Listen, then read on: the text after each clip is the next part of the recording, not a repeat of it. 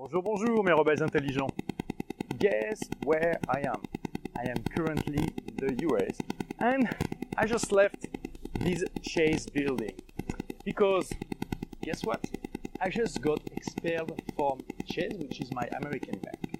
So let me share with you this story because I think it's like the perfect embodiment, like the perfect example of a company who completely failed to adapt to new ways of working and is basically stuck in 1988 and how it's going to be completely disrupted by new services, new companies that really embrace the new ways of working.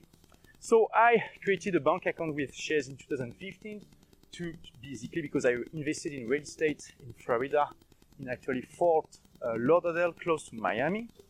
So just you know to receive the rents and pay for the expenses, like basic stuff. And everything went smoothly, except I received an amazing letter from Chase. Hey, hello, how are you, sir? Well, we have great news for you. We uh, decided to close your account. Thank you, goodbye. No explanations at all. So I called maybe five times my banker. He tried, you know, to dispute the uh, decision. He tried to understand why. He couldn't get anything. He told me, I'm sorry, I don't know why they decided to close it, but it's like definitive choice. We cannot do anything else. So I was like, okay, that's fair. I mean, and I said, okay, well, I wanted to continue doing business with you, but if you don't want, that's fine. So I use like TransferWise. Uh, you know, TransferWise is a service that uh, allows you to convert currencies with a much lower fee than what the traditional banks do.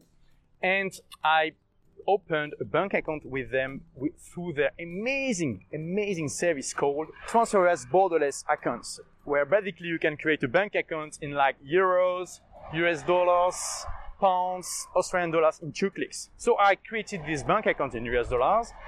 Now I'm receiving the rents on it, and I tried, of course, to wire the money I had with Chase to my uh, TransferWise bank account. So I logged on uh, the website and wire the money. And I don't know what happened, but it seems like it triggered like a few security things. And basically they said, hey, no, we're not trying wiring your money to your new account. Sorry. Oh, hey, by the way, we forgot to tell you, you can't also log in anymore to uh, the website. You cannot log on your own account because it's suspicious. Why do you want to wire all the money to a new account? Well, maybe because you're closing my account, I have, don't have any choice. So I called my banker again and he told me, Oh, I'm so sorry, but there is only one solution for you to unlock this situation is to come to a Chase bank. But, and I said, But I'm living in London, UK. I will not make the trip only for that. He said, I'm sorry, there is nothing I can do. I was like, Holy cow, it's, it's such an absurd situation. And I mean, I needed to go to a Chase Bank office just so they can verify that I was really myself. But I told him, why we don't do a Skype call and you can see my face and I can show you my passport and then I'm authenticated. How, how can I fake that? And he said, yeah, but uh, that's not how we work, you know. So, guys, it's such a perfect example of like a company that is stuck in 1988 because they still rely on phone calls, on uh, like very old ways to authenticate you. They assume you can uh, physically present um, they, they, they don't understand, they don't embrace the new technologies. Because really, why can't you authenticate someone with a video Skype call? I did that to buy real estate in Canada with a, a, a notary from Quebec. Re- recently, uh, I opened a Revolut bank account, which is also like kind of TransferWise. Uh, they offer a lot of interesting services for very low fees. And they told me, I mean, when I logged on my app on the iPhone, I got a message saying, hey, so you'll be using Revolut, thank you. Now we need to authenticate you to make sure you know you're like a, a normal guy.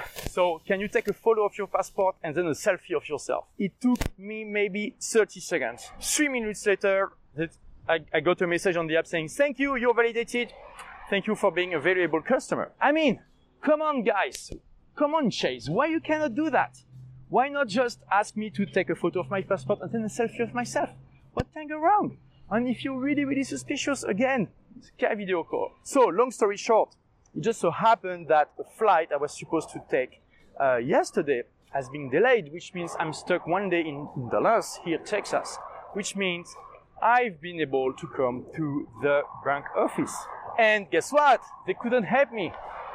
They managed to unlock the fact that I can go online to my account, but they cannot do the wire payment. Why? Because my account is restricted, and so I don't know why, but it seems I cannot take my uh, money anymore. So it's such a mess. It's an absurd, messy situation and it seems like the banker was really helpful. He, he, was really sorry to see what was happening, but he couldn't help me. So the solution we found is I just I took like a, a check here, and I will write to myself a check uh, and uh, cash it in my, in my UK bank account. That's the only solution we can find. Ah, because now that I have access again to my online account, I can't wire the money to the TransferWise account without it being triggered again and it will be a whole mess all again. So guys, maybe I was a bit too much on the details, but just see how sometimes like big companies like Chase, it's a fucking big bank. They do such absurd things as like uh, telling a like a honest customers that has all the reasons in the world to have a bank account with them. I mean, I have real estate and I mean, it's a perfectly legitimate business. So when they, you, you see companies like rejecting perfectly legitimate customers, creating a hell of bureaucracy for them, and at the same time, you have companies like TransferWise that allows you to create a bank account in like two clicks. They validate you entirely remotely. You don't have to meet anyone. It's a very smooth and uh, clean process. I mean, you wonder how it's possible, but it's it's happening all the time. All the time, you have like these kind of companies that are like giants that are completely blind to this kind of stuff, that are completely blind to the simple solutions like a, a video Skype call that could help customers and also their own employees because this guy he took one hour of his time one hour of his time to try to help me and he couldn't i mean think about all the frustration the loss of time, of productivity, of money it creates for everyone. It's insane. And the fact, my dear rebels intelligent, is like it can happen to all of us to be in this kind of situation where we are completely blind to new possibilities, the new ways of working. It can happen to all of us to become the dinosaurs of our own market. So how do we prevent that? Well, I think it's basically like life habit you need to continuously learn new stuff, to continuously adapt to like new technologies and to understand that it doesn't serve anyone to be stuck in a time that doesn't exist anymore because come on 1988 it was great but it was a long time ago and you don't need phone calls anymore and the physical uh, visits to authenticate someone you can do it remotely without problems and all the startups of the fintech industry prove it every day. So, mes chers Intelligent I'm curious. Did something like that happen to you in the past? Did you stumble upon like a stupid, stupid procedures that really drove you crazy? And what did you do about it? And maybe did you find a competitor that was a little bit smarter than the company who created all this mess for you? Thank you for watching. See you next week. And in the meantime, don't forget be intelligent, be rebel, and be sure to be part of the disruptors and not the dinosaurs. Thank you. Well, well, well, well, my intelligent rebels. Thank you for listening.